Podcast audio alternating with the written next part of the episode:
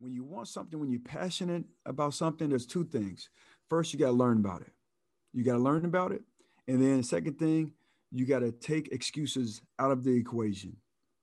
You have to take the excuses out of the equation. I did not, there was nothing that's, that was going to stop me from playing football.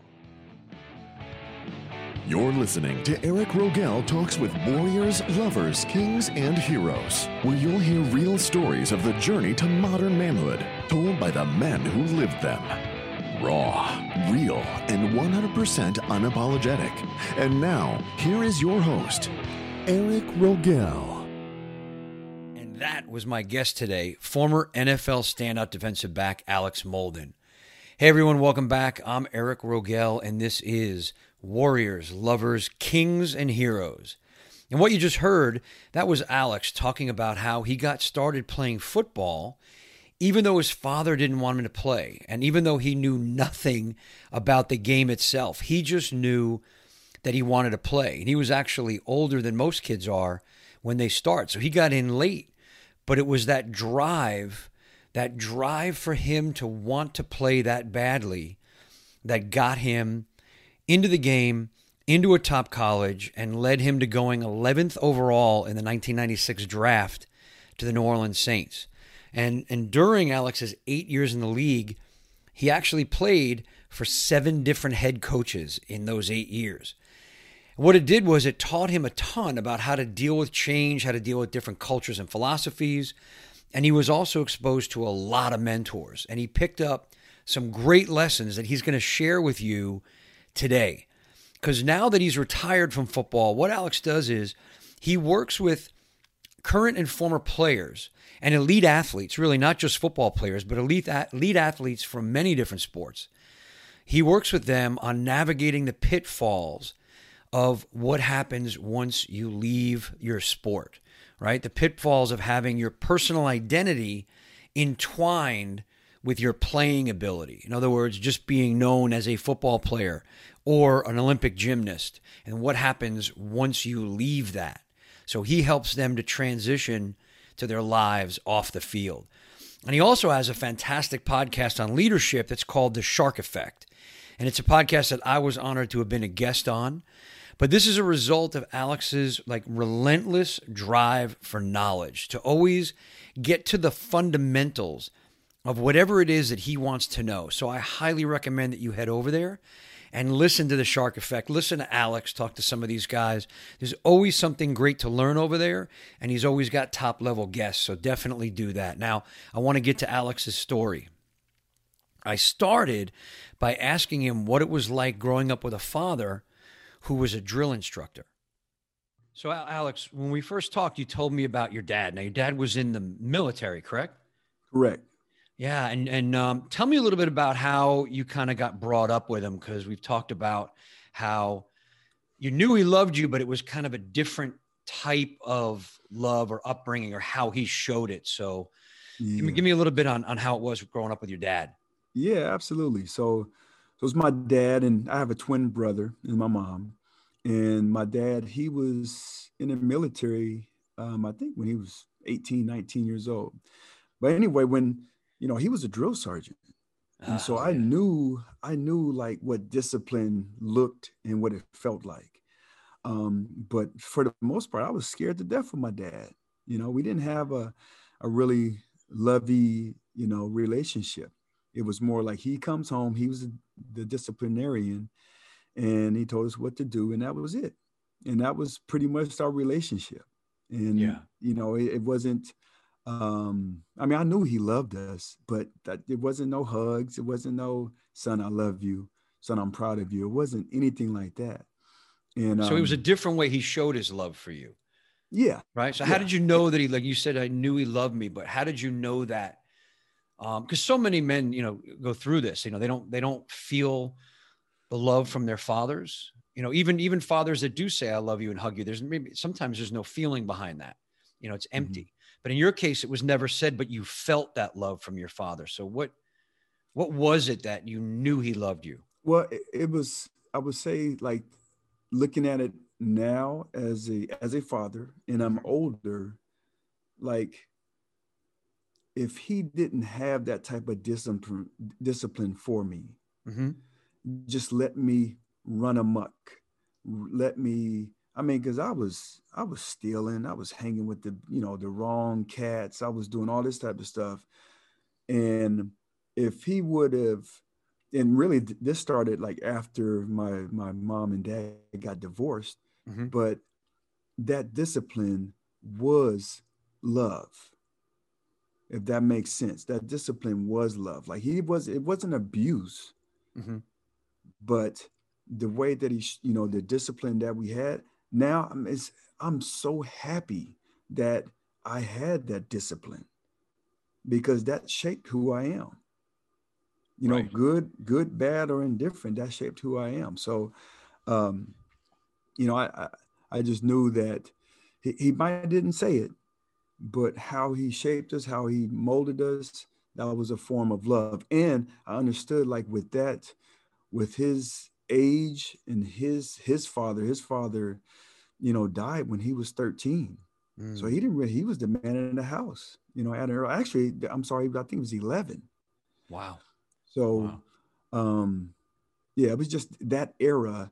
There wasn't a whole bunch of, of love and affection, you know. Right but it was the structure that he gave you, the discipline that he gave you, the caring of how you turned out as a man is what I'm feeling on that is really was his form of love. Absolutely. Yeah. And then you're father of eight, right? we talked yes, about sir. that eight, which is God bless you, yeah. Alex, man. Father of eight. And so how are you doing it now with your kids? You know, having had that father done that way, I mean, do you do the same with your kids? Is it more of a balance with you? And well, you know, how's it going in the Molden household? Yeah. So for me, it, it was like I didn't have that. I didn't want to be like, okay, everything my dad did, I'm gonna do the exact opposite. Mm-hmm. I'm not gonna do like what he did. I'm not gonna be, I'm not gonna be that dad. No, what I did was look at it and okay, so he did it this way. What would it look like if I did it, if I turned it on his head? Mm-hmm. So he never really told us he loved us. So what if I flipped it on his head and say, every time, every chance I get with my kids, I'm gonna tell them I love them. Whether in and, and so I started to do that. Mm-hmm. And I want to, you know, because me, I'm a creature of habit, of habit. And football was something I did since I was 13 until I was 31. I know habits. So practice is huge. So what I would do is I would practice telling them I love them. Anytime they left the house, anytime I, I hang up the phone with them, anytime they leave my presence, I tell them I love them. Whether they're the youngest, the seven year old, or the 24 year old, I tell them I love them. And I make sure that when they do things, um, whether it's sports or if it's in, in school, I don't praise that they score touchdowns or they made the game winning shot or they got an A plus on a test. I praise the effort. Mm. I, I, I don't look at the scoreboard. Mm-hmm. All right, I don't look at the scoreboard. I look at man the effort, and then I praise that, and we can build from that. Because if you do all that, if you do all the stuff that you're supposed to do, and then the effort is with it, the scoreboard will take care of itself. Right. Beautiful. Yeah, I love that. So it's about the character building, absolutely, more than praising the individual um, results. Right. It's about continually yeah. building that. Yeah, yeah, I really like that. And so for you, yeah, we, we get into that. You know, you started playing football, like you said, 13, and you told me that you didn't know anything about football when you first got started in it, and you actually had to go like research what the game of football was about. So tell me about that a little bit because that's also kind of molded who you are as a man is is this you know going into the unknown like you're going into and then i'm going to learn about it and then i'm going to you know i'm going to own this game. I'm going to be the best at it. So tell uh, me about that a little bit. Yeah absolutely man. Well so love love sports you know growing up i'm an army brat moved all over the place. You know i've lived in germany oklahoma um, and then in finally settled in Colorado Springs. But when I was younger, man, we guys would be playing football and I didn't know anything about it. Mm-hmm. Um, I would just watch them and I listened to them, right? And so they would say like, "Hey, I'm Lynn Swann or "I'm Tony Dorsett," or "I'm you know this you know Lawrence Taylor," and I was like, "Who are these people?" You know, who in the yeah. world are these people? Yeah, I don't know no Lynn Swann. That sounds like a cool name, but I don't know who that is because we didn't watch we didn't watch football. I didn't grow up, you know, watching college football, watching uh, uh, uh, pro football. So I would just listen to these guys, and I said, okay, me, I guess I should start turning on the TV and watching a little bit, and I started to learn a little bit about their names. But that wasn't enough, man. I want to, you know, when we played, not organized, just like out sandlot, right? And okay, okay, you're going to be the safety on this play, or you're going to be the linebacker, you're going to be the running back. I was like, what the hell is that? I had no clue. so once again, I was like, when I want to know something, when I want to know something, Eric, man, I research it. And yeah. so for us, this was in the early 80s, man. There wasn't no internet. But but just like us, and probably you and a lot of other yeah.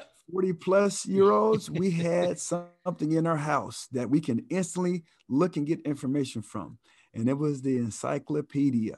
Oh yeah, we had them. We had a whole set Lord. in my house. We had the whole thing, like all across right? the bookshelf. Yeah, that's right. That's right. That was it. So, so I was like, okay, I need to figure this out. So let me let me look in the F book, right? Pulling it out. And hopefully, I was flipping through. Hopefully, football is in there. And sure enough, football.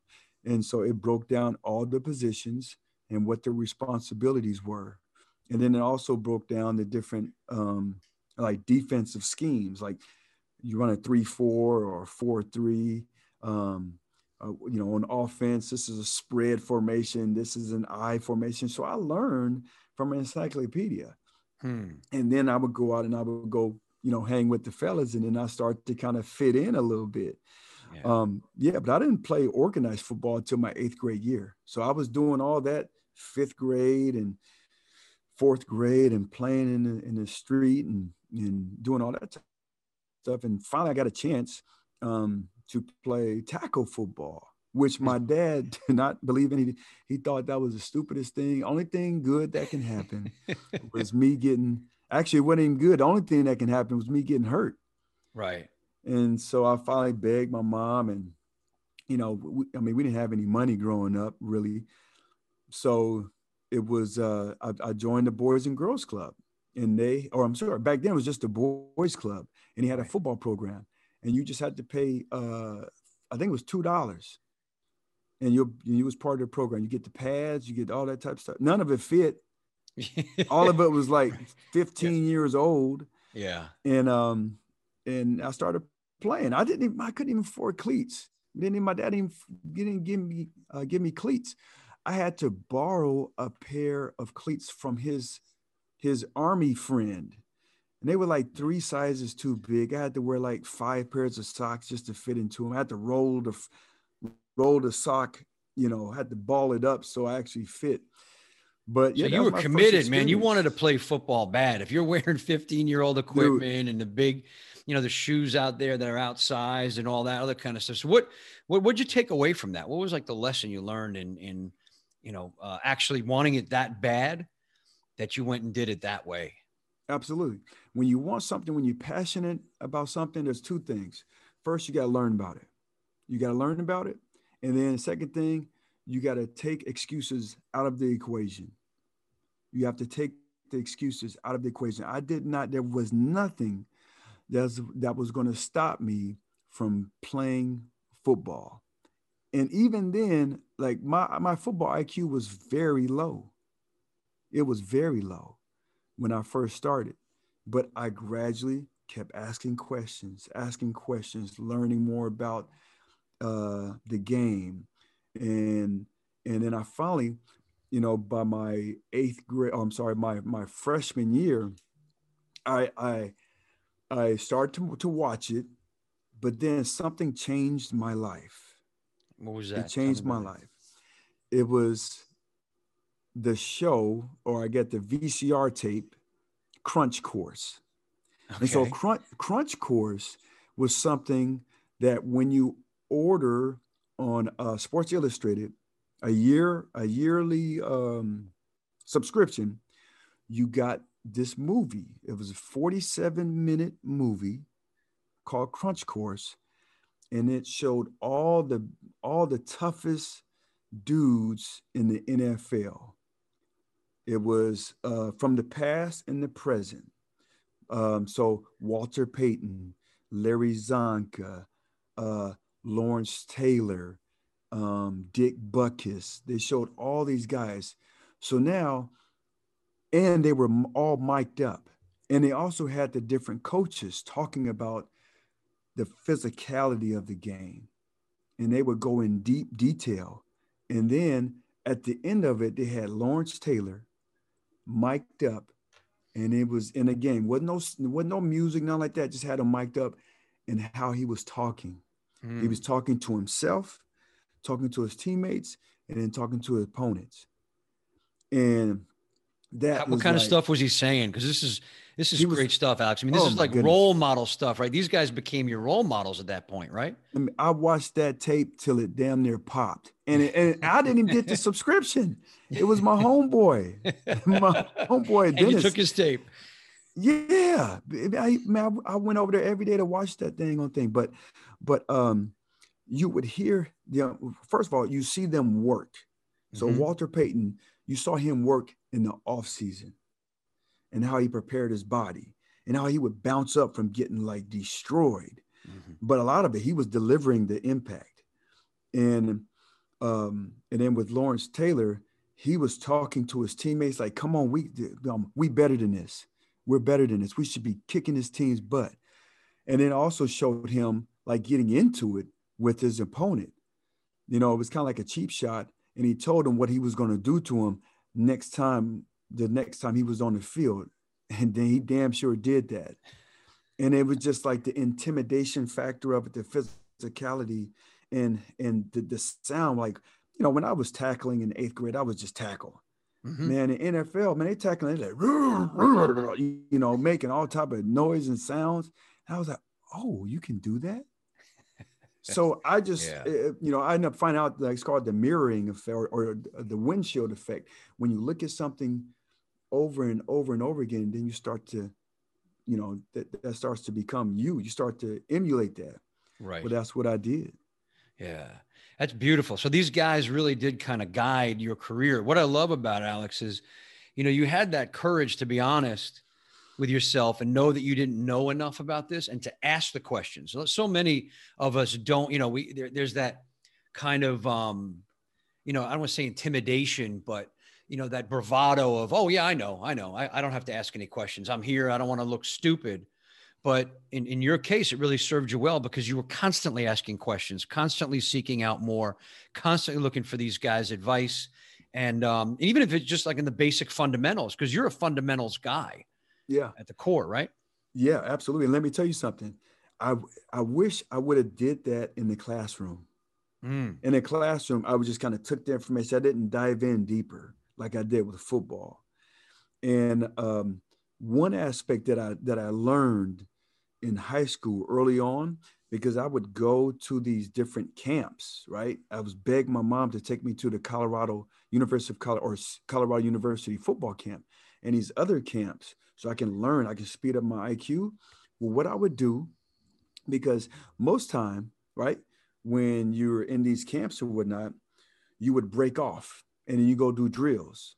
Well, all the the badasses, all the the um the alpha cats, they would get in the they would jump in the line, they would be first, first to do the drill. Well, I knew what I knew that I didn't know a whole bunch. So I would be like, okay, I don't know this drill. I don't feel comfortable getting. I'm gonna slide to the back. So I would get in the back of the line, and then I wouldn't just be in the back of the line, you know, talking. I would be focused, locked in, listening to the coaches and their feedback. I would be watching the guys in front of me and know, what they're doing right and what they're doing wrong, still listening to the coach. So I got so many mental reps. By the time I got there, I was like, I know exactly what to do. I just got to get the feel of it. And I knew the intensity All right. Because some guys be going like half ass and some would be going 75%. And, but I watched that and I and I just learned from watching and listening, listening and, and watching others' mistakes, but then also what they did correct. So by the time I got there, man, I was perfect. Mm. And I took that. I took that. That was a tool that I would take later on. Yeah, and it seems like it served you well too. It was using these guys as an example, right? Absolutely. And just kind of absorbing everything that you could absorb. So, um, you know, it's funny you just mentioned that you wish you had done that in school. And when we had talked about um, some of this, when we talked previously about, you know, you before, and before we get into your NFL career and you're getting drafted, uh, first round, 11th pick overall, right? So really high draft pick, but you almost didn't make it because you almost got thrown out of college, right? So what yeah. happened there? What were you doing that, you know, you had this much raw talent and, and this much drive for knowledge, right? As we're talking about, but then, you know, getting tossed from college could almost derail that entire career. Yeah. I got, as I like to say, I got out of alignment. Okay. I lost my discipline my first, my first semester. And, you know, it was my first time having freedom you know, I was uh, in Colorado, but I went to University of Oregon, so I was away from my family. So I'm by myself.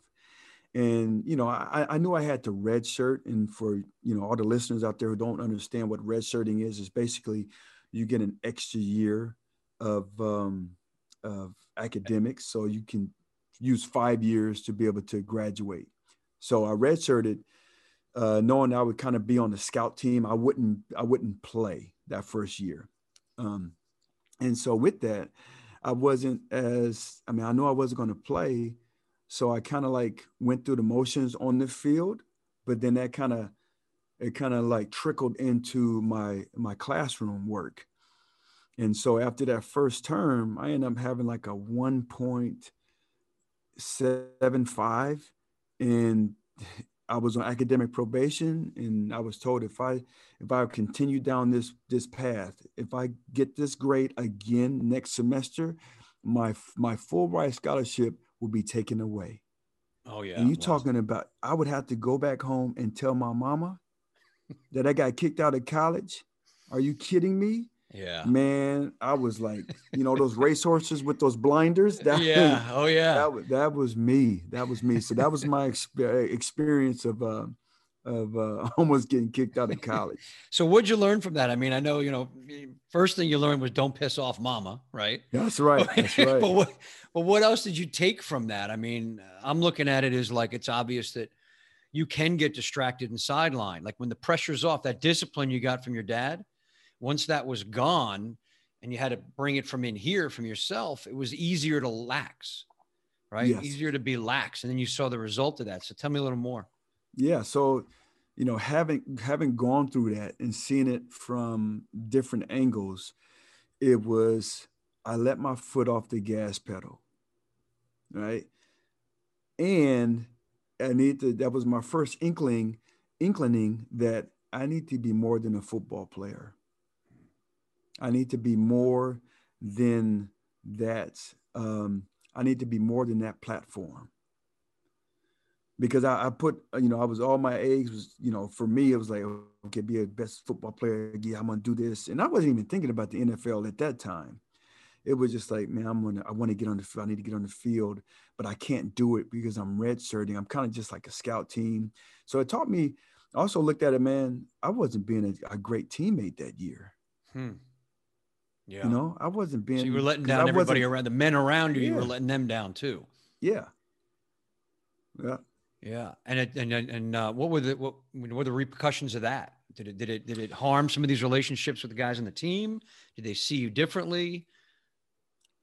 No, for me, it wasn't. um Not until that next year when I had, I guess, more skin in the game, mm-hmm. and I started to see some of the older guys who were actually playing that they they they was treating like I was as a little 18 year old redshirt freshman, but now they're playing. So I was like, hold on. And then we and then we weren't winning. Yeah. And that culture at the time, Oregon was like the, the bottom of the Pac 10. Mm-hmm. So I was like, okay. So I came in here with my attitude. And because I wasn't playing, I let off the gas. Now I am playing, and now I need to step it up, but not too many other cats are stepping it up. So I don't want to be like this. I want to go out as a winner. Mm-hmm. But I didn't. But I didn't have the character from the first year. So I started to change my character and be like, okay, I need to. And and character I learned is who you are. So I need to change who I was. And if I can change, then anybody can change. And so I, I mean, I ended up starting as a redshirt freshman, but we weren't very good. But the more work I put in, and when when nobody was watching, I wasn't worried about people watching me. I was worried about man doing the work, and I knew what that looked like in the off season and then during the season, where more and more cats started to buy in. We started, especially with my class, we started to change the culture by our character and the work ethic mm-hmm. and the accountability and the ability to have those tough conversations like, hey, man, look, I'm busting my butt. And I give you permission to get on me if I'm not doing my job, if I'm going half assed, I give you permission. And then, well, they gave me permission to get on them. So then it became this, this, um, uh, Sounds like like an accountability loop, right? Yeah, you guys yeah, are holding each other accountable, right? It be, yeah, it yeah. became a loop. Yeah, and then with that, and then and then here's the other thing that that kind of um, made us all better is we started to, to treat practices like games. Hmm. If we started to treat practices like games, then that that whole um, you know what you hear, oh man, he's a gamer oh man, when the when the lights are on, he just man, he he does great. He's he's a gamer. No, that's not that's not. I don't believe in that. Right. Right. You should be who you are. If it's on Monday and it's a practice, it should be the same thing on Saturday. Yeah, that's the integrity, right? When you're talking about character, exactly. that goes to integrity. You are that guy all the time. No you're matter in, what environment. Right. You're tapping into that warrior, whether it's practice or a game, you got to have that intensity. You got to tap right. into that warrior. You got to keep it moving forward because there is no practice, right? It's all game, right? It's all on all the time. The lights are always on. Somebody, I believe this. We were told the eye in the sky don't lie. Mm. That means every practice, every game, every walkthrough, there was somebody filming us. It was our teams filming us so then the coaches can look at it and make corrections. All right. I believe in life, the eye in the sky, it don't lie. There's always somebody watching you, whether you know it or, or you're aware of it or you're not. There's somebody always watching. Beautiful, man. I love that. And so it was, it was, it's a, it's a great lesson in leadership, man. When you said you saw the culture that was there and again, that's, you know, you got to tap into the warrior. You got to look at the courage to be honest and go, hey, these guys, yeah, they're they're above me. They're, you know, upperclassmen. They've been playing on the team for a while, but I'm not really loving how their attitude is, right? They're not in integrity. Mm. I'm going to do me. I'm going to be me. I'm going to take the lead and move this forward. And it seems like in doing that, being that leader, being, you know, in integrity, having that character, brought other guys on the team with you to buy in, right? And then you get more and more, and then the whole team bought in, and then um, you guys had the success that you were looking for. Absolutely, we was able to do something, something special that I'm super proud of at University of Oregon. Uh, my junior year, we won the Pac-10 and we went to the Rose Bowl. That was the first time in 37 years. Wow, man. See, that's just that's just proof right there. And right? we started we, one and two we started with one win and we lost two. We were one and two. They were calling the media, the, the fans, they were calling for the head coach's job. They wanted him to be fired. We flipped the script. We had a meeting, just players only, and we talked about that. And we flipped the script and we won the Pac 10. We, we won the next seven out of eight games. Wow, incredible. Man, fantastic. And that, that yeah. was just getting everybody to buy in and you know, and be everybody played a role. Everybody. I don't care if you was fifth string, if you was a water boy, if you was uh, if you was on a kickoff team and that was your only job, it was super important. Yeah, one mind, one goal, one vision. Just get everybody to tap in. Yep. Get that warrior going and move it forward. Yeah, you know, if you want to, you know, go with the, the lover too, was the passion. It was that desire. It was what you guys wanted to achieve in order for you to get there, right? Result. Yep. You guys, you know, win the Pac-10 and you're kings. And that's, That's right. really, you know, that's that's what really uh drives us. So now now you get drafted, right? So now you take it next step, next level. And this is really, really want to get into some of this too, because I love this story. I mean, you know, you, you like I said earlier, you went first round pick, 11th overall.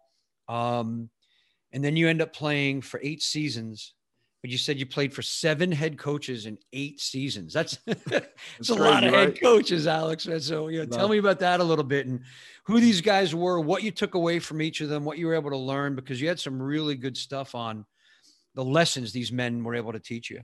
Yeah. So, I mean, my first year, we had Jim Mora. All right. Jim Mora, longtime coach of the Saints. Well, he ends up quitting like after the fourth game, third or fourth game. Yeah. And then, so then we had an interim coach who was, um, he's actually, he was our, our linebacker coach, Rick Venturi. Mhm. And so, so I had two coaches, two head coaches that year. And then the next year we get Mike Ditka, Iron Mike. yeah. Oh, yeah. Okay. We get him, had him for three years. Uh-huh. And, you know, with him, um, you know, with Mora, I didn't really know a whole bunch of him because he was just there for like three or four games. Mhm. Um, and then and then we had Coach Ditka, and Ditka was um, you know, he was he was a tough coach. Like those Yeah. practices, the training camps, man, they were they were tough. Um, so uh learn something from him. From you know, from, from Ditka, it was more, you know, there's positional leadership, right? When you're in a position of leadership, he's the head coach. Okay. I'm he's the head coach. He's he's in that position. I'm gonna do what I'm told. Okay, I'm gonna do that. But I learned something else that when you have relationship, when you have those relationships, that goes a little bit deeper. Ditka didn't really have a relationship with his team. Okay. With I had Mike Riley um, with the San Diego Chargers. He made sure to have a relationship with everybody. Didn't win, didn't win a whole bunch. But and then my my second year or, or my seventh year with the the Chargers, we had Marty Schottenheimer. Oh, yeah. Now Marty Yeah. was a stickler. Mm-hmm. He was a stickler when it came to um, practice. Like practice was game. It was a game scenario. Every time it was game situations, you had to have that mindset. Which was And- familiar to you from Oregon, That's right? right. Because you guys had That's that right. in Oregon. So this is a familiar thing to you. Yep. And when when practice is supposed to be done at at 3:30, practice is done at 3:30. It ain't done at 3:31. It's not done at at 3:29. It's done at 3:30. He was a stickler. Um, so yeah, I, I I learned a lot, but with that, even with all the defenses, because with every head coach, we had a new defense, a new defensive scheme, new terminology. Every year in the NFL, you're gonna have new teammates. Okay. Yeah. You know, it's going to Yeah. be so everything's going to be new. So I had to train myself to adapt. And I really broke things down into into three things. And I learned this from from a great coach. His name was Willie Shaw. He said, alignment, assignment, adjustment. Now I learned this my second year in the NFL. And when Willie came in, he was a you know veteran. He's coaching NFL for many years. He had a lot of success wherever he went. And he told me, he said, Alex, these three things, they're going to help you. You're going to have a long career. You're going to play way past when your ability starts to go down. When you're, you, yeah, you're a 4 3 guy right now. You can run fast, you can jump high. There's going to be a time where you're not going to be that fast. And you're going to have to lean on some other tools. Hmm. Those tools are alignment, making sure you align up correctly every time. Every time. You can't be an inch off. You need to know your assignment. You know your assignment, and then when you're next level, you need to learn the assignments of others that are playing with you. You start to learn your job and in their job, now you can hold them accountable and they can hold you accountable. And then the last thing is adjustments. Very rarely in uh, in in football do a team just lines up, hikes the ball, and then they do their thing. They're going to adjust. They're going to shift. They're going to motion. They're going to do something to try to get an advantage on you. And, and then I also learned it's like, you know, you got you need to make adjustments during the game. There's going to be adjustments that's going to happen. Halftime adjustments. Every time you come off the field, there's some type of adjustment. You need to be thinking ahead and you need to be ready. So those three things gave me a ton of success on the field. And then, you know, as we, you know, I'm sure we'll talk about later on. Yeah, absolutely. Success off the field. How, how that translates, because I can see that. I mean, as you're even saying it, I'm feeling into, um, you know, where that kind of goes in life, and and and we'll dive into that in a second. So, I mean, you know, what what I love about that, Alex, is it's about, um, I want to say preparation, but it's preparation and adaptability, right? Not being so rigidly structured that it has to happen this way, right? You've got your assignment and your alignment, but the adjustment is you can do what, you know, you can, you're so good at the first two that the, that you can do whatever, no matter what's thrown at you.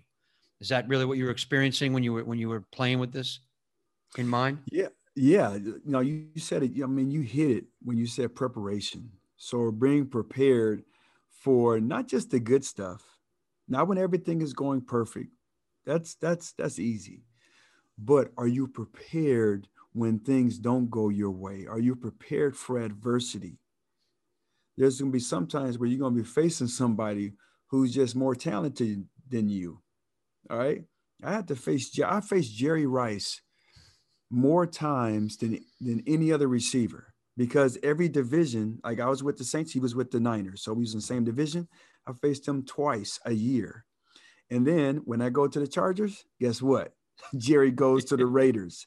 So once again, I'm facing him um, again twice a year. Yeah, and for those you know that, that may not be football fans, Jerry Rice is you know Hall of Fame, best of the best, one of the greatest receivers of all time, and one of the and one of the if you watch any of his stuff, one of the hardest working guys, not only during the season but in the his off season regimen is legendary, right? So what's mm-hmm. it like mm-hmm. going up against Jerry? Facing him and knowing you got to face him twice a year. Yeah, facing him. So, so there's one thing you need to know your weaknesses and your strengths. Hmm. You need to know what Jerry's weaknesses and his strengths. He didn't really have any weaknesses. All right. The the only thing that he might have lacked or he didn't like, mm-hmm. he didn't like DBs up in his face with bump and run.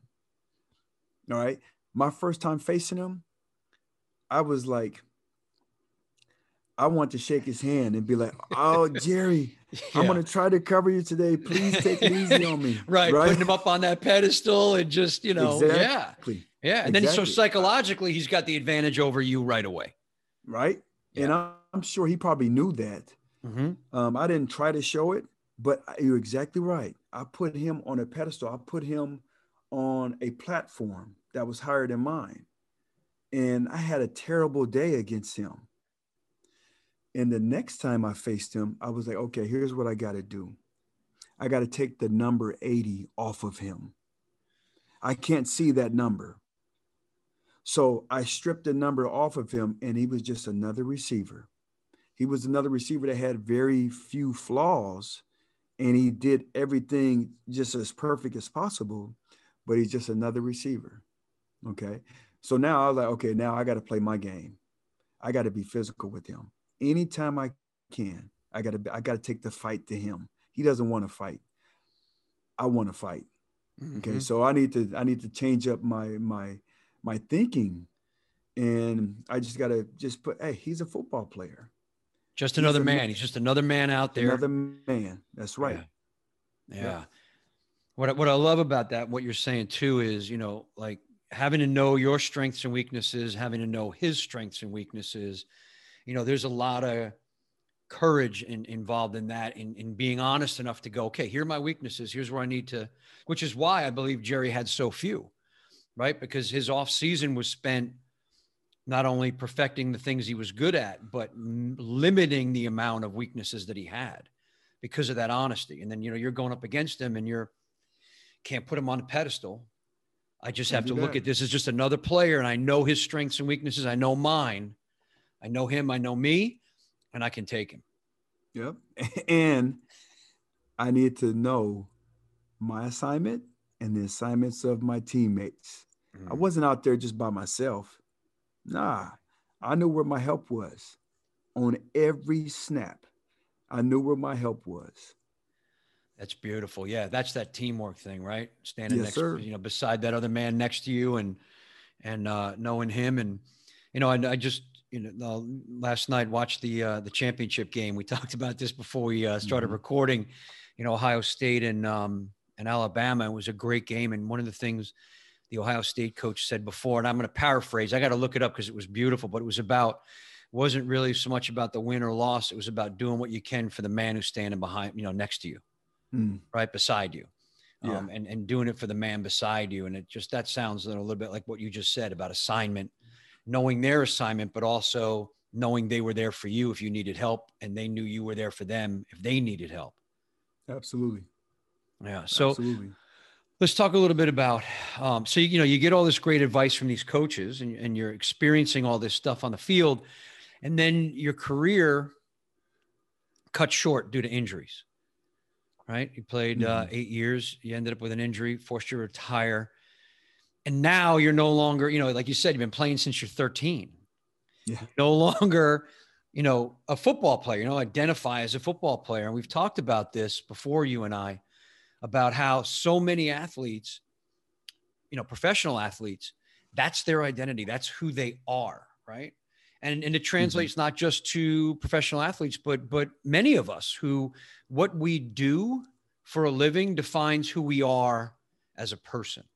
And I know, you know, especially for a lot of pro athletes, once their career is over, especially as a result of an injury, it can be devastating, you know, to the ego, to the identity, uh, and a lot of them in life. So, to tell me a little bit about what happened when when you got injured and knew that that was the end of the career for you.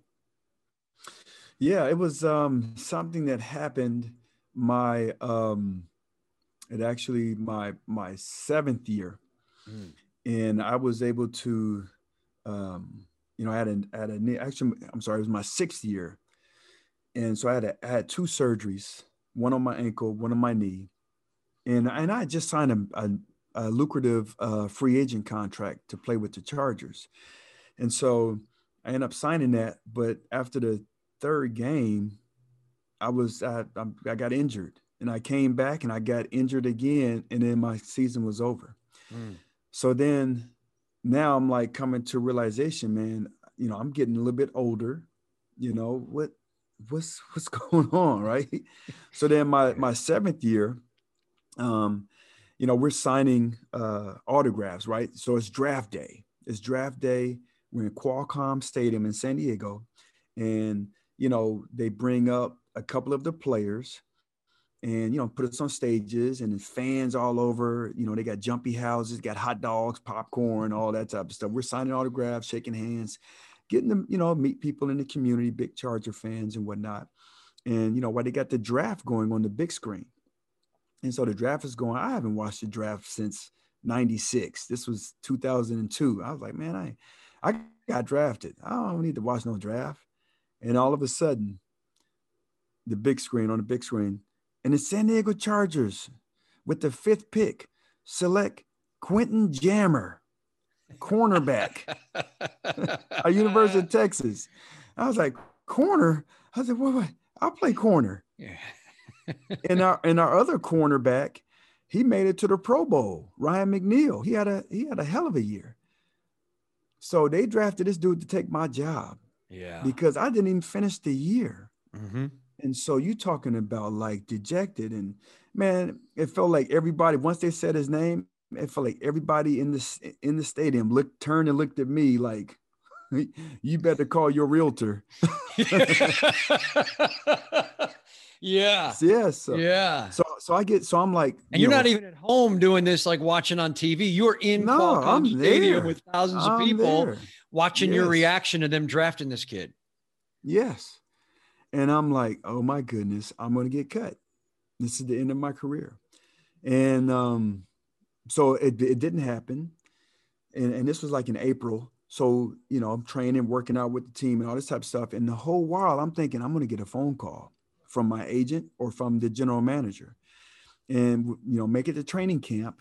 And I'm, uh, and I'm like, okay, training camp, they can cut me the first day. I've seen it happen. All right. Um, so I, you know, all my bags and stuff, my fan, my pillow and stuff. I come in, I check in the first day of training camp, and I get my key to my little dorm room, and I'm on my way to, you know, to my room, and and then John Butler, um, our gen, our, our general manager at the time, hey Alex, once you get all settled in, come come to my office, come see me. I'm like, oh man, here it goes, here he goes. Uh, yeah. And I and and I have no leverage. I didn't finish the previous year. Anyway, drop my stuff off, go to his office. He said, Alex, have a seat. Oh man, here we go.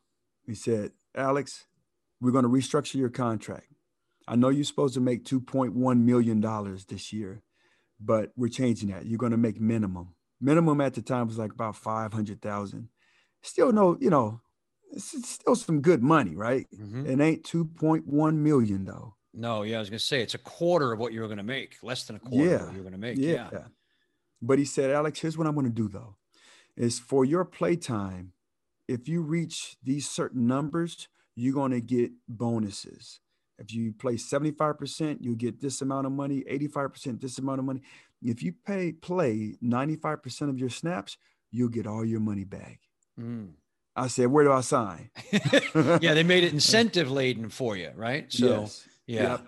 But because of that, and I had this this young shark and Quentin Jammer, and because of the tools that I had from that Willie Shaw gave me, alignment, assignment, and adjustment, I had the best year of my career. Oh man, fantastic. And and that was, you know, and that was um in spite of the injuries and really the next year really started to you know that I knew that was going to be my last year just because the wear and tear that I had on my knee.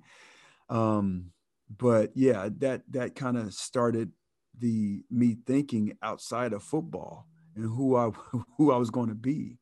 So you were somewhat prepared that this was going to be the yes. end. It wasn't like yeah. a shock like it is to some other you know some guys. So you kind of had to think. So what, what, what did you decide you were going to do when you uh, when you got out? I mean, I know what you're doing now. You do the leadership training and you really work with people to get them into their leadership, which is fantastic. But did that come about right away, or did you take you know a little time? Man, I I I had no clue, Eric. I'm gonna be perfectly honest, man. When I finished playing, I was just I was I was gonna play football. I was gonna work out. I've been working out since I was like 12. I was gonna chill, and um, I would walk the dogs and you know walk you know walk the kids and whatnot. And you know, this lady on the who lived on our block, she was the CEO of this nonprofit. And she knew I played football and whatnot. She said, Hey, Alex, would you be up for like coming over and being a consultant for us?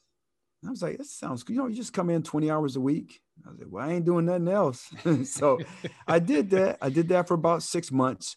And then we moved up here to Portland and uh, still wasn't doing nothing. I didn't know who, who I wanted to be, what I wanted to do and I saw this, you know, I started looking, you know, for a career. I didn't want to start my own business. I didn't know anything about that, but um, ended up applying online for this job. I thought it was perfect for me.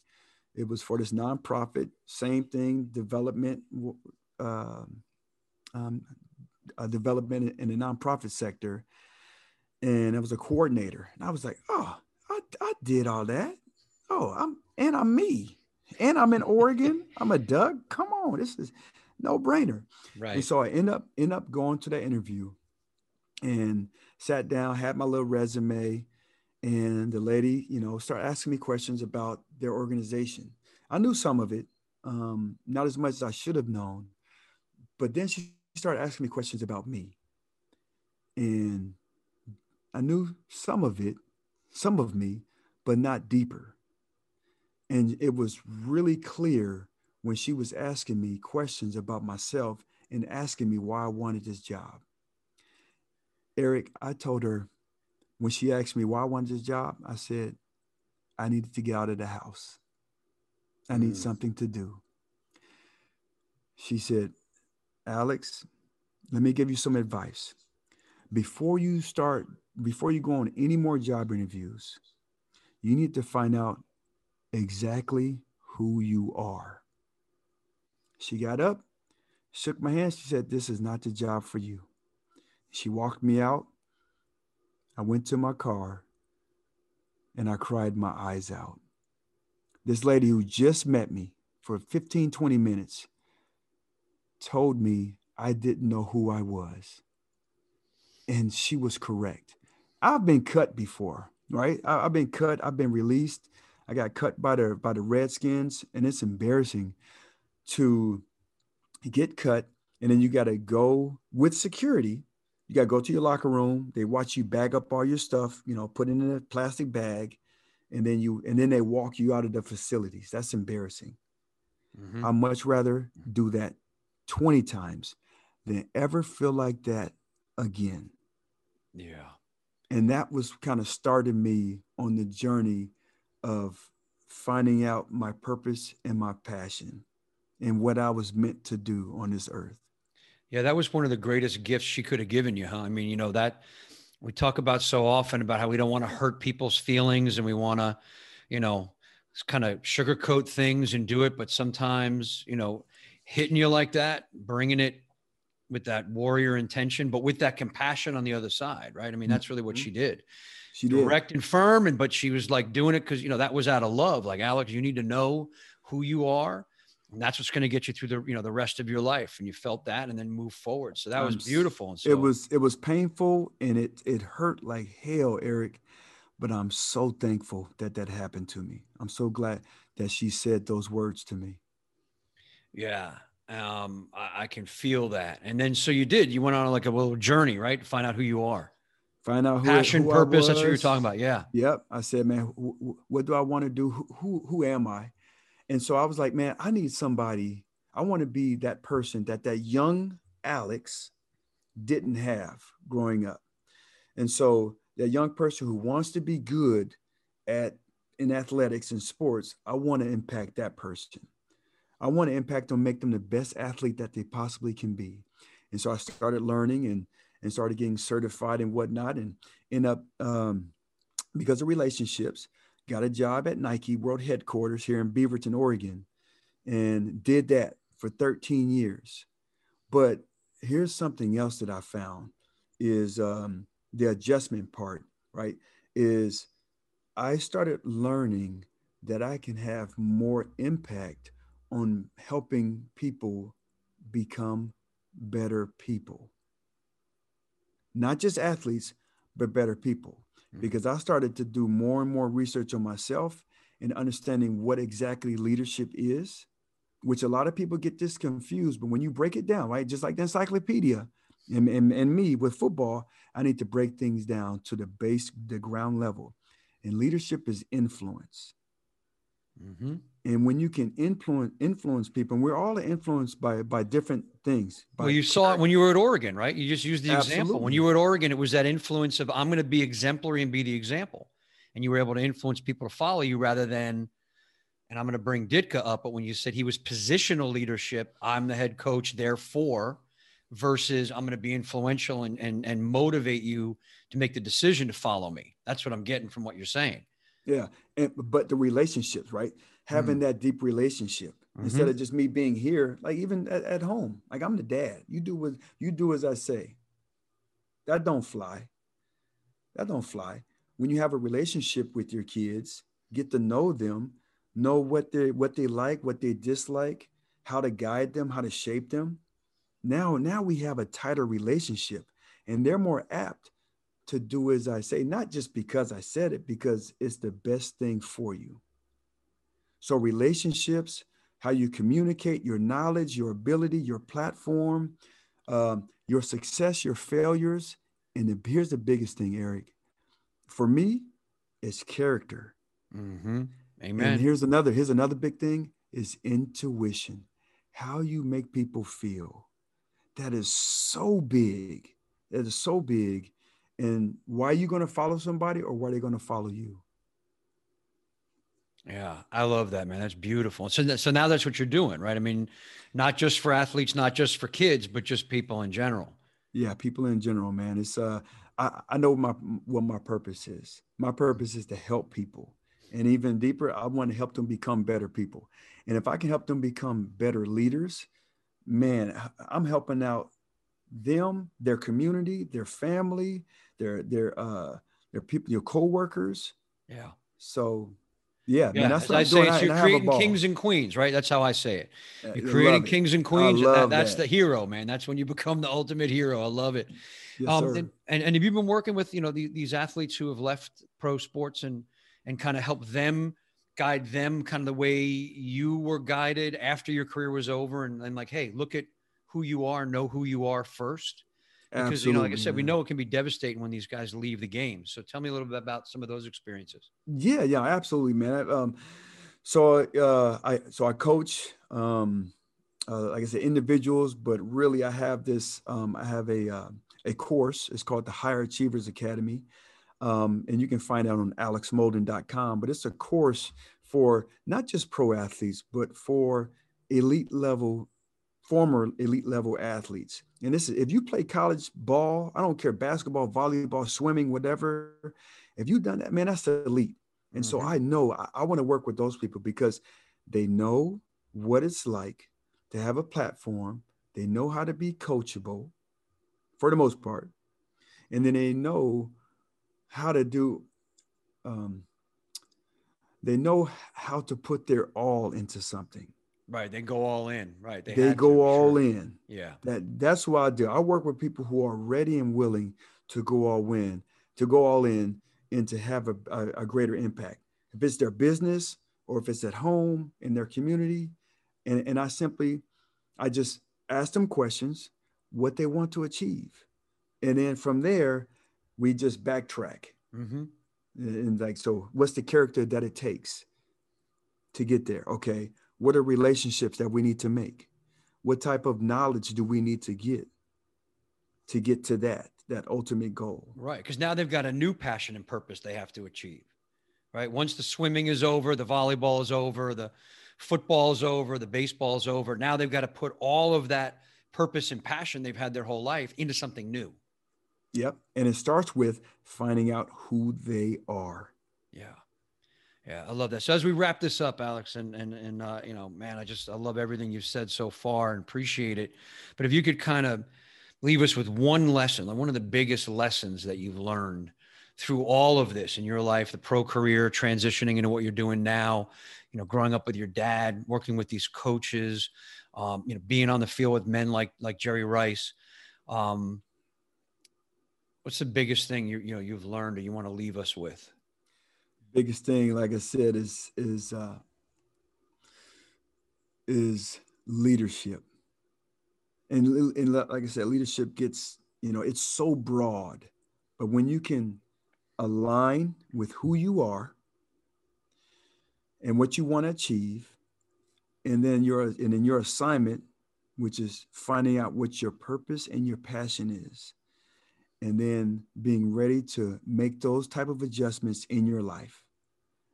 Those are the those are the three biggest things. And that's what i that's what i speak on and and that's what i, I coach my my um, you know my clients on is those three things alignment assignment and adjustment. If you can understand that man and and be willing to look in the mirror and be okay with that or you that's where that's where it's at. I really love what Alex says there to wrap us up. Alignment, assignment, adjustment.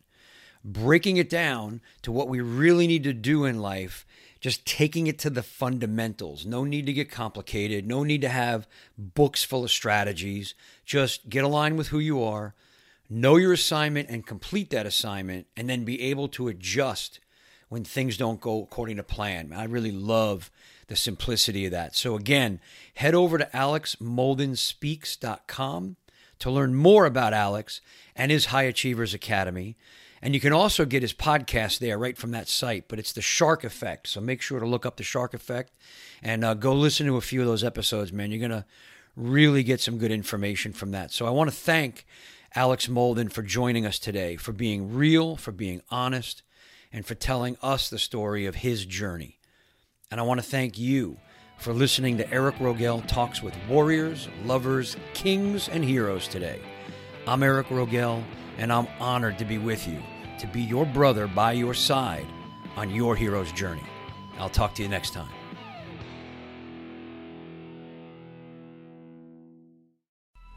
Coming up on 5 Minute News, I'm Anthony Davis. You might think it's partisan because maybe it's critical of one side or the other, but it's not. It's just the truth. And I think that's also something that's kind of unusual for Americans listening to the radio or to podcasts because the news landscape in the States has been so partisan for so many decades. So, five minute news is verified, truthful, independent, unbiased, and essential world news daily.